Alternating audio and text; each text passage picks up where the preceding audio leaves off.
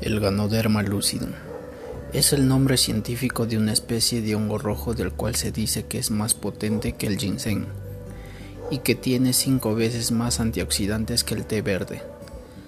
Ha sido considerado por los chinos como, como la planta milagrosa de todas las hierbas, ya que el ganoderma puede mejorar la capacidad de curarse del organismo, mantener un cuerpo sano y promover la longevidad.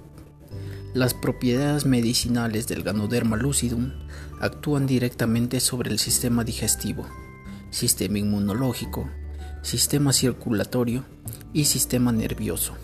Por lo tanto, es un producto que actúa como antitumoral, antiviral, antibacterial y antioxidante.